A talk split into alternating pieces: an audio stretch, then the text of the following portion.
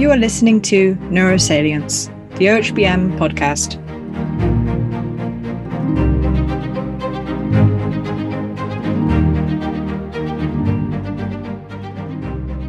Welcome to the Organization for Human Brain Mapping Neurosalience podcast. I'm your host, Peter Bandettini.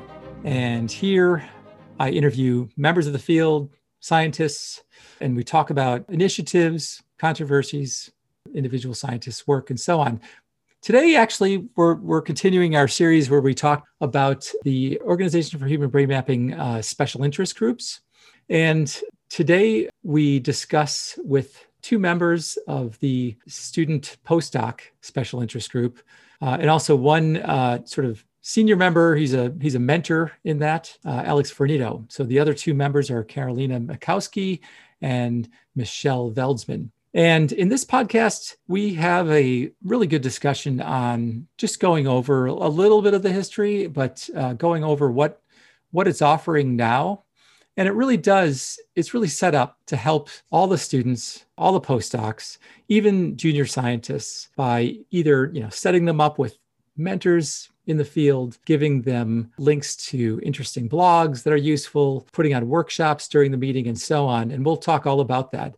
And one thing I actually try to bring out that's really important, I think, is that, you know, OHBM is a really young society. It's becoming younger and more vibrant every year, it seems. And it, you know, most of, if not almost all of the science is really driven by the students and postdocs. Those people should have you know more of a support and more of a say and we talk about what it offers but also you know i try to press them a little bit on on the things that it has a ton of potential the things that it potentially could offer even even mentoring for mentors or even having you know things like clearinghouses for really very practical stuff but uh, that's all potentially in the future but what it offers now is is also just simply amazing and it's a resource that hopefully will be used more by members uh, of the society. So, with that, we'll start the podcast.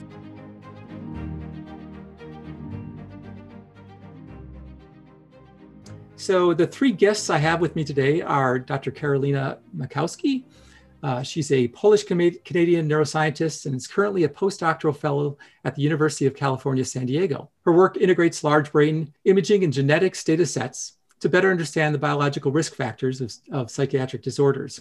Carolina is also the career development and mentoring manager elect for the OHBM SIG, a blog editor for the platform that aims to amplify the voices of early career researchers, and a co leader of the UCSD uh, postdoc training group. Uh, Dr. Michelle Veldsman is a senior postdoctoral research associate in cognitive neurology and a junior research fellow of St. Catherine's College, Oxford.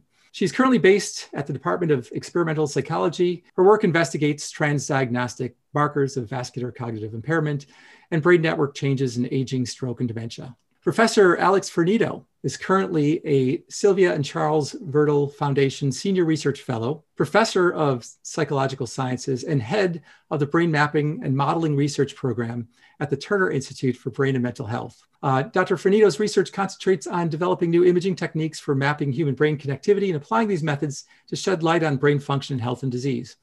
Okay, so just to start, thank you all for for coming, and thank you all for uh, logging on at various times from around the world. I mean, Alex is in Australia, Carolina, Carolina is is uh, actually in San Diego, which is uh, uh middle of the day, but uh, Michelle is also in the middle of the night at the UK. So, so just to start, could you describe each of your roles in the student postdoc SIG, uh, what they have been or what they are now, and and maybe starting with uh, Carolina? Perfect. Thanks for all the introductions and uh, for having us here. It's, this is really a pleasure.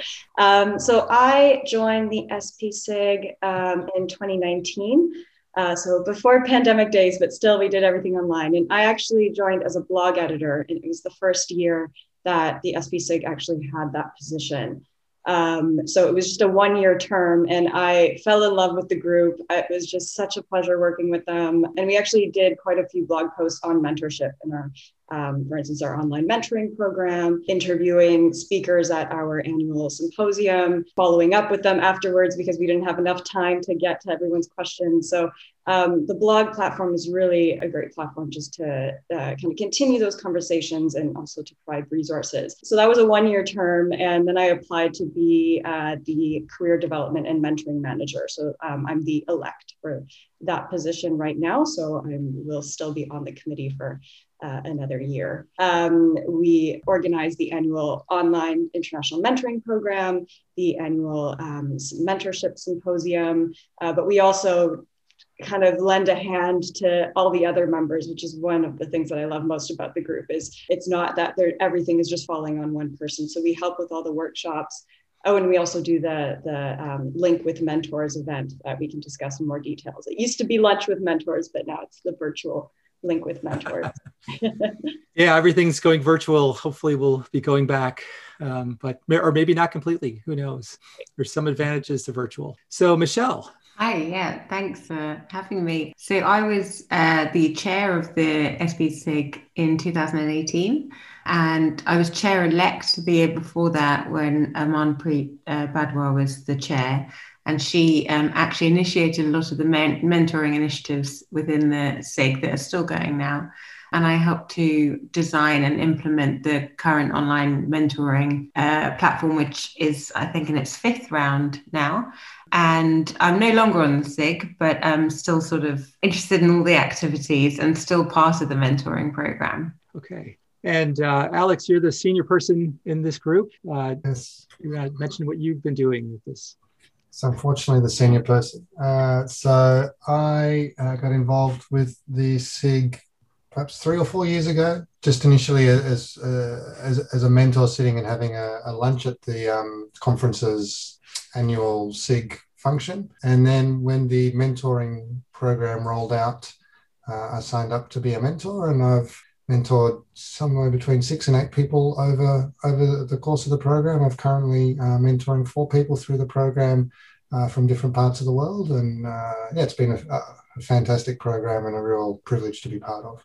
Oh, actually, just to follow up on that, um, I'm kind of curious. Maybe this is a good time to jump into that. When you say you you mentored uh, students, like what did that? What exactly does that involve? Uh, does that like you know meeting with them every once in a while and giving advice, just general advice, or or what? Yeah, absolutely. So uh, we catch up regularly, uh, and that depends on the, the mentee's needs. Sometimes it might be uh, every couple of months or sometimes quarterly. And it's really just to, to touch base on whatever's happening for them at the time. Uh, you know, some of the recurring themes are uh, work life balance, how to build a team. So, making that transition from a postdoc to a PI, and also everyone's favorite, which is preparing grant applications. And, uh, and so sometimes I'll, I'll, I'll, help them review grant applications and, and provide uh, some, some feedback on.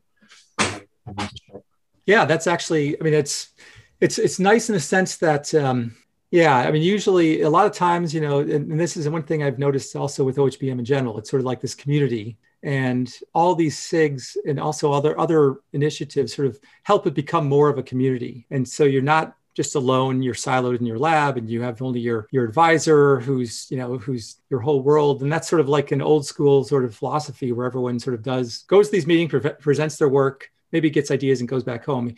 Now OHBM in general is becoming more of a you know we're sharing data we're sharing code we're, we're sharing our expertise as well. And so this is a, a form of that. So that's that's great. That's great. So so what what initially i remember a little bit how the student postdoc sig sort of started. I mean what what was the initial if any of you were were kind of there at the beginning or maybe talk to people who were there at the beginning how did it you know what what was that first thing that started it off? Did, was there a sense that students and postdocs weren't being represented enough at OHBM? Because my feeling is, is that OHBM is becoming, I mean, even it's shifted to me. I mean, maybe this is partially because of this, is that in the last few years, it's shifted a lot towards being very, or maybe I'm just getting old, but uh, it's it's getting younger and more vibrant and much more student and postdoc focused. Um, so maybe, yeah, if you if anyone wanted to chime in as to what maybe started it uh, well, I think the trainees are the, actually the biggest demographic, I guess, the, the biggest group within OHBM.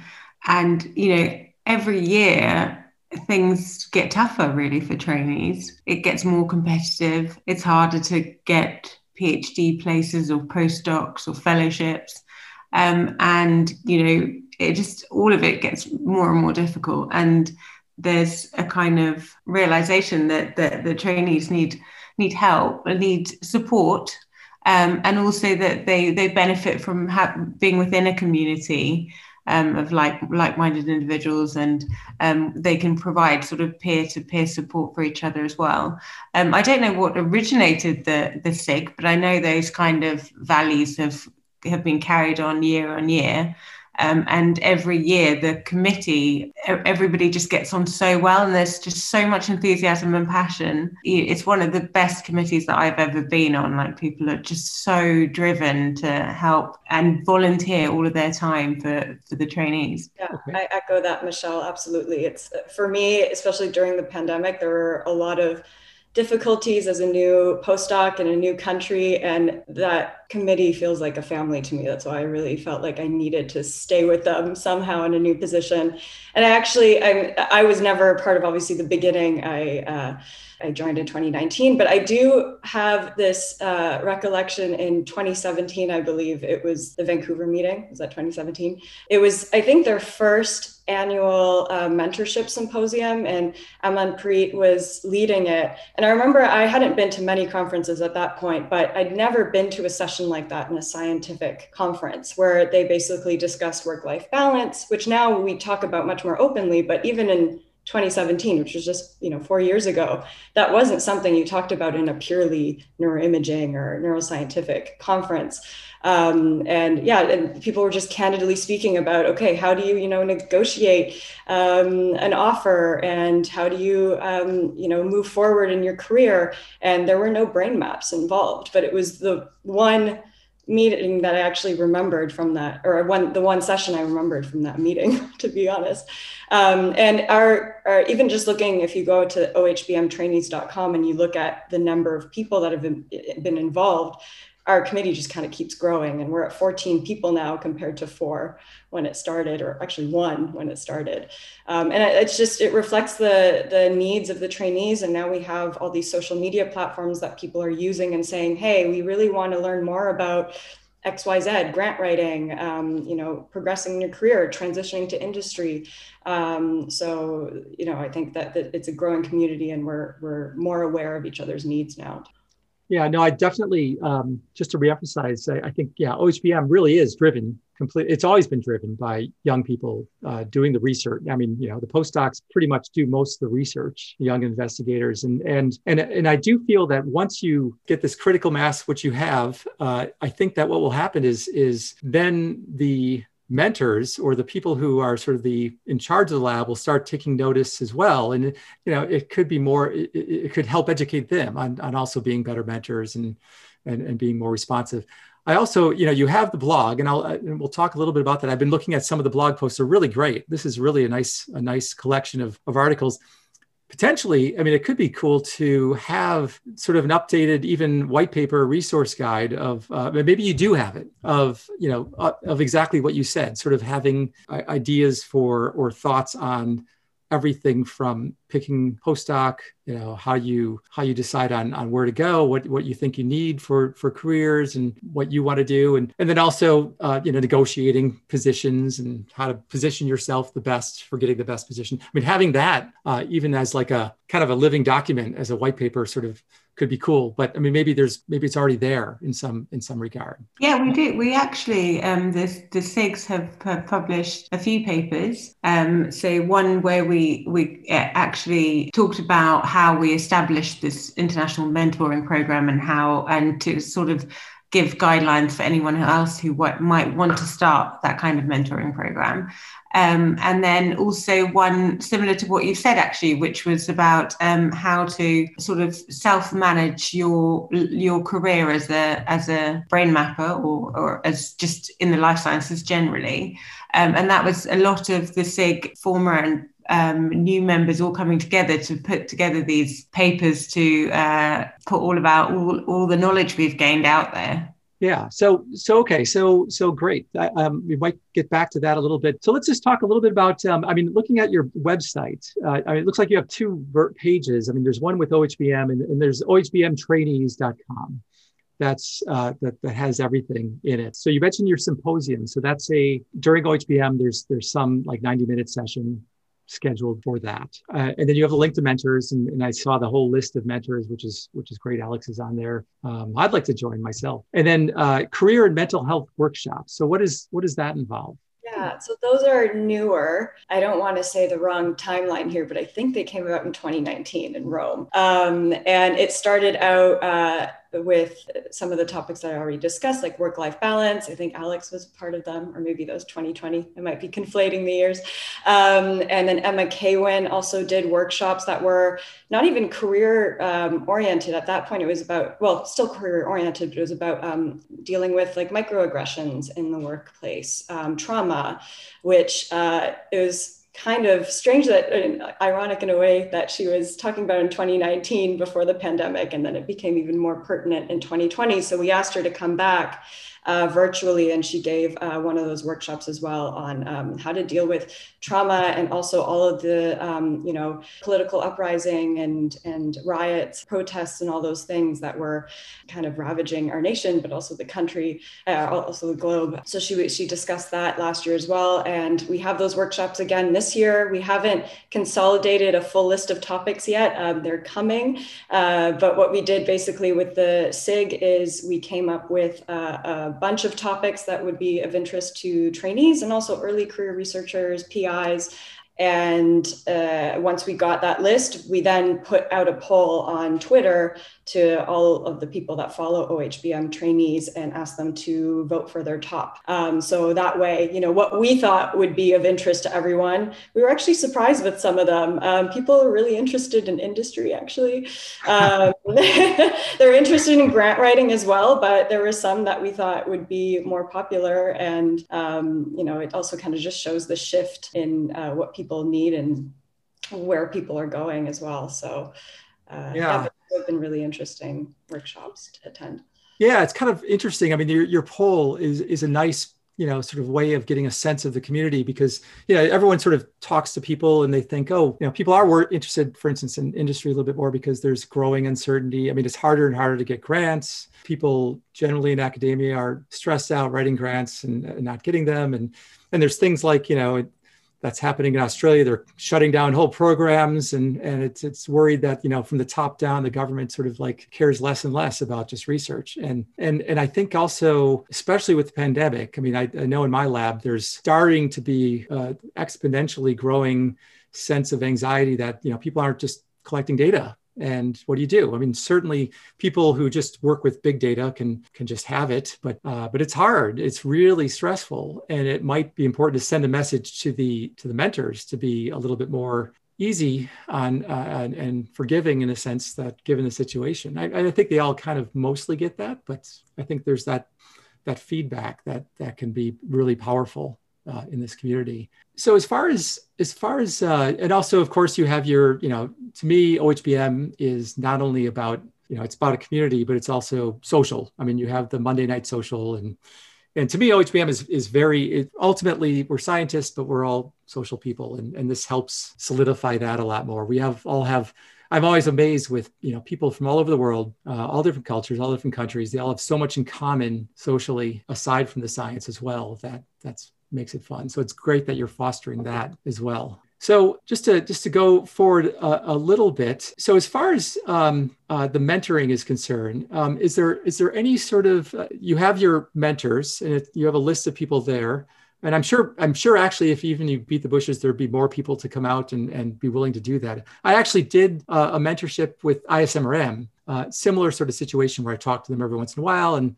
and then ended up writing a letter recommendation for them and things like that. But is there any like nuts and bolts? I mean, actual nuts and bolts training on like creating a CV or grant writing or or even giving a talk or communicating clearly um, or even things like starting a lab. I mean, that's that's a, a huge thing. Going from postdoc to a PI, uh, and everyone and people I talk to are don't know what to do. Is there are there things that are workshops or training or or blogs or whatever that talk about the nuts and bolts?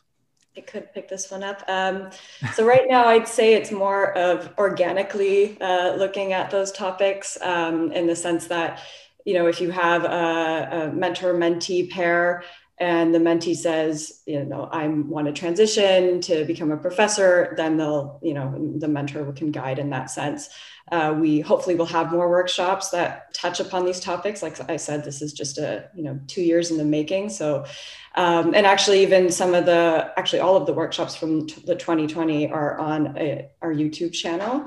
Um, so you can find that on our website. So some of these things, you know, we're curating those resources. Um, but this is actually something that has come up in conversations with the SP SIG is that, you know, what if we had something like a biweekly or monthly get together for trainees and we actually do have more uh, specific topics that we focus on? We just, we do have a lot on our plate. So we don't want to, you know, yeah. uh, over yeah, over promise and then not do it but it's actually it's something that we have talked about and it maybe reminds us that okay there's there's a need for this but yeah it would be great to curate more resources and I appreciate the feedback too. Yeah, I mean, I, am sure, right. I mean, there's many things to do, and and there's a risk of spreading yourself too thin and and having it not as useful as it could be. But and there and yeah, I mean, I even even giving talks. I mean, I I, I you know, it's funny. I I feel like there's certain principles of giving talks that uh, that for some reason uh, a lot of people, even even senior PIs, don't get, uh, don't have.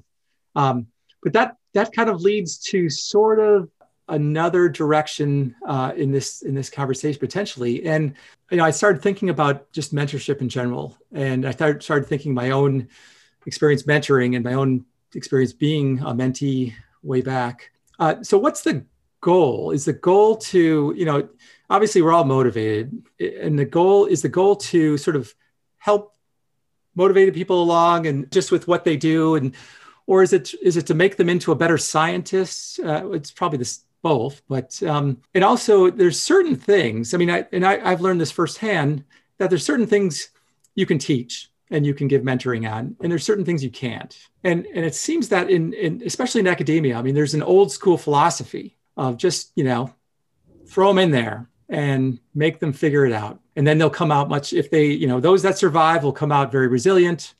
And the ones that are good will will rise to the top. The ones that are bad will find another job. Uh, that's kind of cutthroat. Uh, but of course, obviously, this whole thing exists because we feel that that's not an optimal way to do things.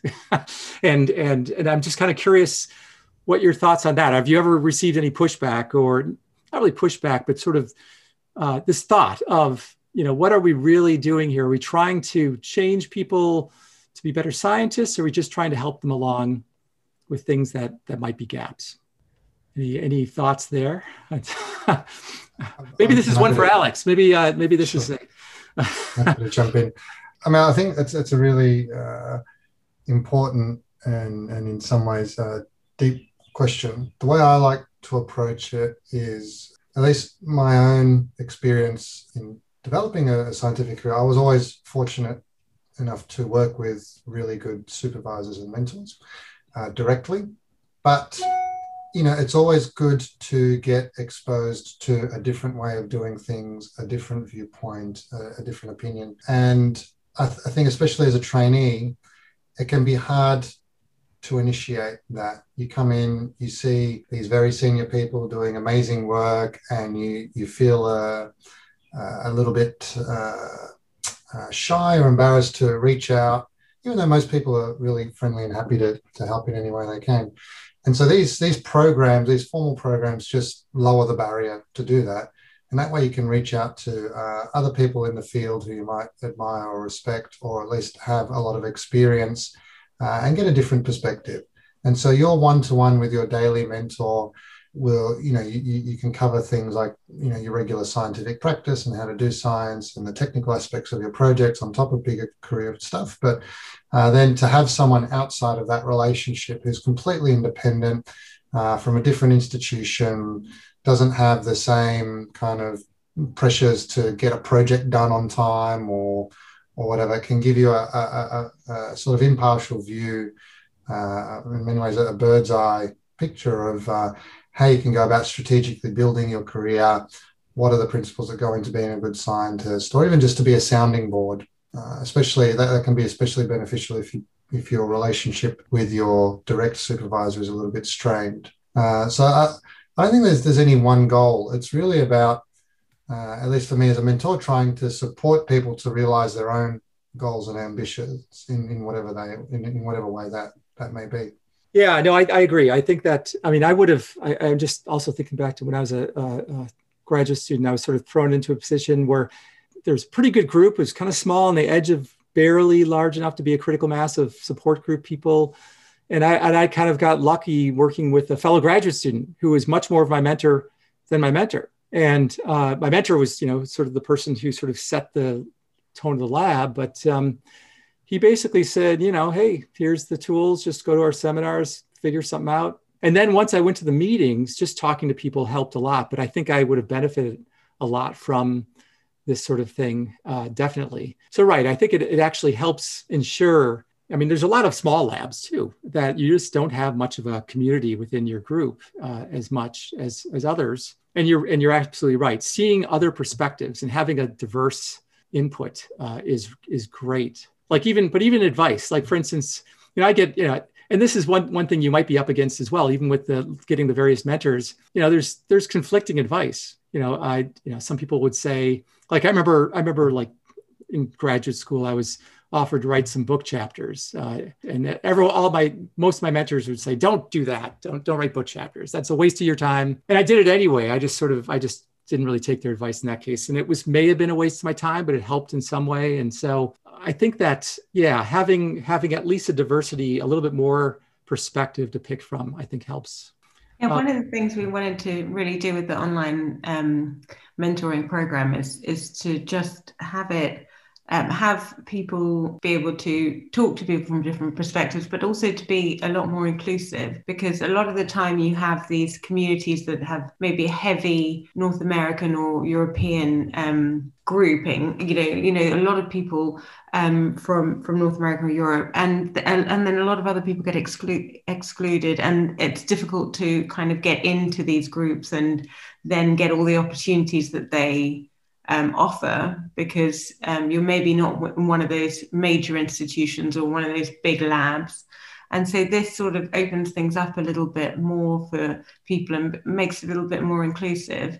And the other thing I think that Alex uh, mentioned is that that really um, having an unbiased view, you know, having somebody who doesn't have any uh, ulterior motives, it's, it's really, really important because there's often quite a low amount of kind of governance of how people are managed and supervised. And often people aren't trained to manage and supervise. Um, and so you can have very, very poor management of students or, you know, um, to the level of just outright abusiveness and people don't know if that's it if you know if that's okay is it okay if my supervisor assumes that you know tells me I have to work 80 hours a week and I'm not allowed to take holidays or I'm not allowed to take sick leave. That stuff is really important to have somebody else to say, actually, that's not okay. And this is what you can do about it. And this is, you know, here's like just resources you can find or people you should talk to. So that's interesting. I mean, that, that last part is, I mean, there's so much you said right there that I wanted to unpack. That that last part is, is actually really interesting. I mean, it brings to mind actually a a, a, kind of a it was a joke that was passed around, but it was actually a serious letter by some postdoc who who it was just crazy letter that basically was saying you have to you know you have to come in on weekends you have to if you're not here on Friday nights then I, you know I I will you know kick you out of my lab and whatever. It was just nuts. Um but how does okay so there's one thing a student being aware that that's not okay and, and becoming more aware just by triangulating with the community. But what more can they do? I mean they can go to their post their advisor and say hey, hey that's not okay. This, these other people are saying you know that this is not okay. Um, yeah. how, how, do you actually can you do any more than that? Yeah it's really difficult in those situations. It's it's particularly difficult if you've got you know very big names or or people who you know that there's going to be uh, it's going to be difficult to kind of push back. But um, one of the really important things is just to at least let people understand that that the behavior is not okay and that they they should be able to seek help or just get some advice or find the right people to talk to but also importantly is that it's amazing how many people will have a very bad experience in a lab and think that's like all of academia i never i just going to get out of here immediately yeah. and you just want to say to them no actually they can you can have a really good experience. Just give another lab a go. Even before you join a lab here's the things to do to prevent yourself getting into such a toxic environment. Yeah like you know talk to the other people in the lab and try to get a sense of the, the culture. I mean, yeah exactly. Yeah and i actually I, I see you know two two good things from that. Well one i think that I really do think, you know, the more I think about this, the more I think that there there could be something at OHBM for mentors to become better mentors. um, you know, it's a you know some sort of a workshop on on becoming a good mentor. I'm always trying to I'm always trying to improve in that regard because you're right. We mentors were never trained in this, and some do it better than others. Some are just natural, you know, mentors, and some aren't. But also, I think what you're doing, I actually, the more it kind of hit me that what you're doing in some sense is sort of training the next generation of mentors to be mm-hmm. good mentors. And that has sort of like this compounded effect on the entire community uh, in that regard. So I think that, you know, while the immediate benefit is there, there's a long term benefit that could be even more profound.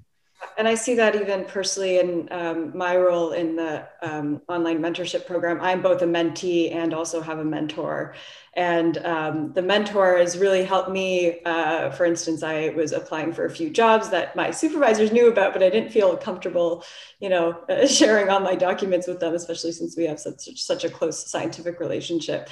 Um, and he was just so helpful in like helping me get the courage to like, you know, uh, to apply, to to um, create, you know, these documents, and and just uh, also just talking about my career prospects. And that I feel also just how he sh- helped shape our sort of mentor mentee relationship. I've also taken tips in my own um, uh, relationships with mentees. Uh, so, absolutely, I think even just indirectly being a part of the mentorship program, since you can be part of both roles, has actually hopefully has helped me grow as a mentor as well, which is really cool. Yeah, I mean, definitely I would stand to benefit from that, or, or even like right, mean, practical. Once again, sort of a practical things for a mentor to be aware of.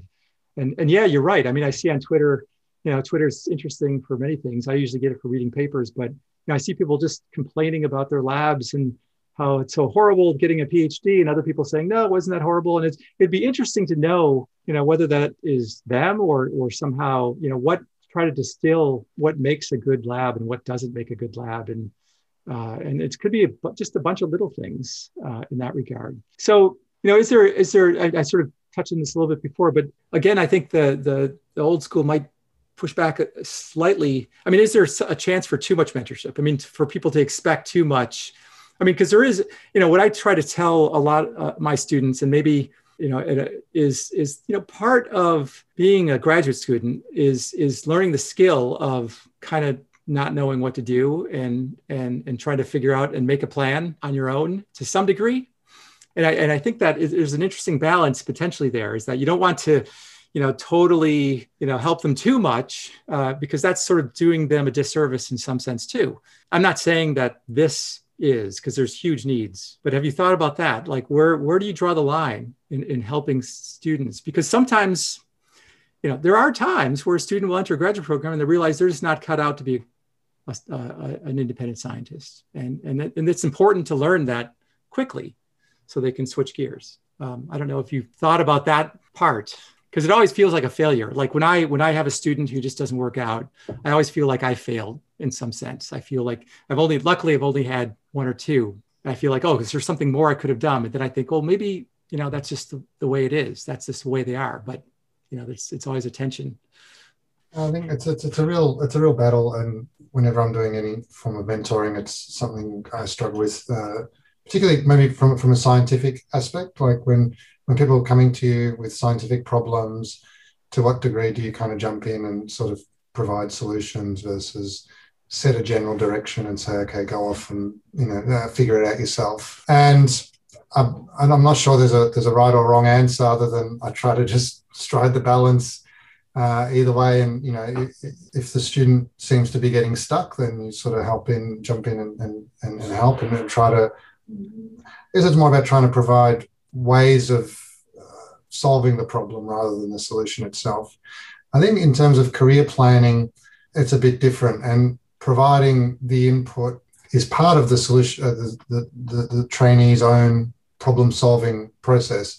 So, in an ideal world, they would seek advice from many different people and then aggregate that in some way that makes sense for them. So, provided they don't stick to what you say to the letter and follow it uh, without question, I think uh, you know there's only benefit to be gained by kind of having these chats and, and providing your own input. Right. I, I, think that it is a balance. It's sort of like I mean, it, in some ways, it's it's it's almost kind of slightly analogous to parenting in some sense, but uh, not to put the analogy there. I mean, you you want to you want to put people you want to throw people into situations, but it's and you want to have them learn on their own. You want to sort of be an example to them in some sense, but at the same time, you don't want to be too productive. But it's it's a balance. It's an art in some sense. Uh, I think there's there's there's definitely skills to it. Like um, uh, it's really about sort of actively listening, and uh, a lot of the time your intuition is to just say what I did when I when I was there. I did this. I did this. I did this. Um, and this is my experience. Um, and actually, really, if you let people talk and you ask them open questions, then they often come to conclusions for themselves. So they might be thinking, oh, I don't know if I want to go into industry or if I want to stay in academia. So instead of saying, you know, well, I stayed in academia and I did really well, and so you should stay in academia, if you ask them more and more questions, they sort of, you know, get there themselves. They just need somebody to talk to who's not going to impose a view on them. Because if they spoke to their supervisor, their supervisor might say, "Oh, you want to stay in academia because that's in my interest." But you know, I think there's definitely skills to it. Yeah, no, I totally, I totally agree. And and so, like, yeah, it's worth talking a little bit about. Uh, you know, it's hard to give advice. I mean, as far as like even Right. Within, I mean, it seems like industry is kind of growing and and uh, grants are getting harder to get, and and um, I think a lot of us in academia don't really know, can't really give good advice. I, I find it hard to give good advice regarding industry. I, you know, it's it, it, there's people who've come from industry, and yeah, there's certain areas where it would be beneficial, even once again, to sort of. I, I see this this SIG is potentially growing into this sort of clearinghouse of of really unique information that could be timely as far as that's concerned things like industry is coming you know that's becoming more of a thing. Yeah so so it's always tricky how, far you once again how far you want to spread and grow the sig but i i think i think it has a lot of potential to not only provide you know nuts and bolts sort of advice and a place to go to for for that sort of thing but but even you know advice to with pis as i mentioned or or advice a little bit more you know practical advice or even actual advice as to you know this might be a little bit risky but like what labs are really good or what what universities are supportive? Um, you know there's certain ones that you know what to expect in, a, in like a, a startup package what actual amount of money and resources uh, that that's because uh, I think that everyone else everyone's kind of working in a void and I and, and I think that uh, uh, universities use that to, to their advantage you know they know that people aren't really talking that much about this sort of thing. So having that information, I think, would be would be helpful as well. Um, you know, even negotiating for space and all kinds of things. I mean, there's so many things. The thing that always hits people, and I just recently give advice uh, on scanning with MRI. Um, you know, somebody was is negotiating for a position in a university, and they haven't thought about how much scan time costs, and you know, and they weren't asking for any money for scan time, and and so these are very practical things that people just kind of overlook uh, potentially uh, and then find out after the fact. Interesting instead of you know we have our best practices in imaging acquisition whatnot to have a best practices in, in lab culture um, which could obviously depend on the, the um, continent that you're coming from it might not be feasible to actually like list out uh, you know universities that are good but instead to have some sort of template for then universities or pis to pick from these are the things that you should be thinking about as your lab implementing this. Yeah. Yeah. I, you know, it, it seems, seems like there's, there's potential. I mean, you know, obviously we can just, I always, I, I start getting in the mode of brainstorming rather than just talking about what you have right here, but, but still it's a thought. It's uh, all I can say is that it's, it's, the SIG is great. And as far as uh, that is concerned, I think it's, really really important and as even as the leadership of ohbm becomes relatively younger and younger i mean i think there's more it's it's really run. I mean, the, the guts of it are the junior scientists, and and it's really can that can continue to grow. So just to maybe get towards the end here, are there any are there any initiatives that you're looking to do that are different this year? Is there anything different, slightly different that you're planning on for this virtual meeting? Yeah, um, I always worry about how much I can say as part of the planning committee, all these things are coming up. But what I can say that we've already implemented, and I'm sure we can improve this, but um, for our online mentorship program, for instance, when we did our intake survey, we um, added a question on uh, whether individuals had a preference for um, having a mentor from their underrepresented group if they had a disability or were of um, visible minority status or LGBTQ. So people had that freedom to, um, you know, put in the intake form that this is the sort of mentor that I also want um, because I need guidance in that sector as well. Um, to be honest, we didn't get a lot of, um, uh, of answers on that uh, particular question. There were some that came up with, you know, I, I would like a female mentor or yes, and one more in industry, but, um, you know, I'm hoping that we can improve that, but it's sort of that first step, especially as we've had just a flood of conversations and rightfully so on diversity and inclusivity. Um, and following that, uh, our actual annual symposium will be focused around racial bias in academia. So we are bringing these topics to the forefront. We need to, um, and we have fabulous speakers that I cannot disclose, but um, but please stay tuned for that. I, we're so excited for it.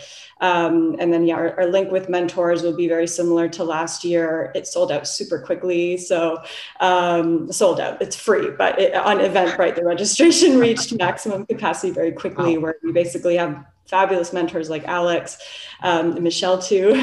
Um, uh, it basically matched with uh, 10 to 12 trainees um, and they just talk for an hour there's there's really no um, rigid structure around it yeah and we're always very open to people's suggestions on workshop ideas and, and feedback and all that and is there a place where they can give feedback as far as uh, just emailing you or, or is there someplace on the website or, or um, I should know this off the top of my head. I think it's just like ohbm trainees at gmail.com. The contact should be on uh, on our website for sure. If you just go yeah, ohbm trainees. Good. Um, so I think uh, I think yeah. Before we wrap up, I just yeah I just want to reemphasize that this is a uh, not you know wonderful initiative and and it hits on so many things. It hits on you know helping everyone. It helps hits on underrepresented groups. It enhances diversity uh, and at the same time it it sort of normalizes you know what people can kind of expect it'd be great to even have like a really like sort of a not really a bill of rights but sort of like try to be able to generate something that some postdoc or, or graduate student can point to like you know once again trying to figure out uh, how they can actually have real leverage with their with their mentor with their with their advisor with their actual academic advisor saying hey look this page says from OHBM that we belong to, this is what is expected and not expected. um, that could be cool. But there's so many things. There's so many directions. It's exciting what, how this can help, and it's and it really is help. I mean, it really, you know, it's not just a social thing. I mean, which is social is good, but I mean, it's it's really everyone. You know, everyone from postdoc or graduate student on up to even the PI. I mean, the fact is, uh, you know, even PIs kind of need coaches. uh, I could use a coach sometimes, I think, and that's another potential opportunity for that.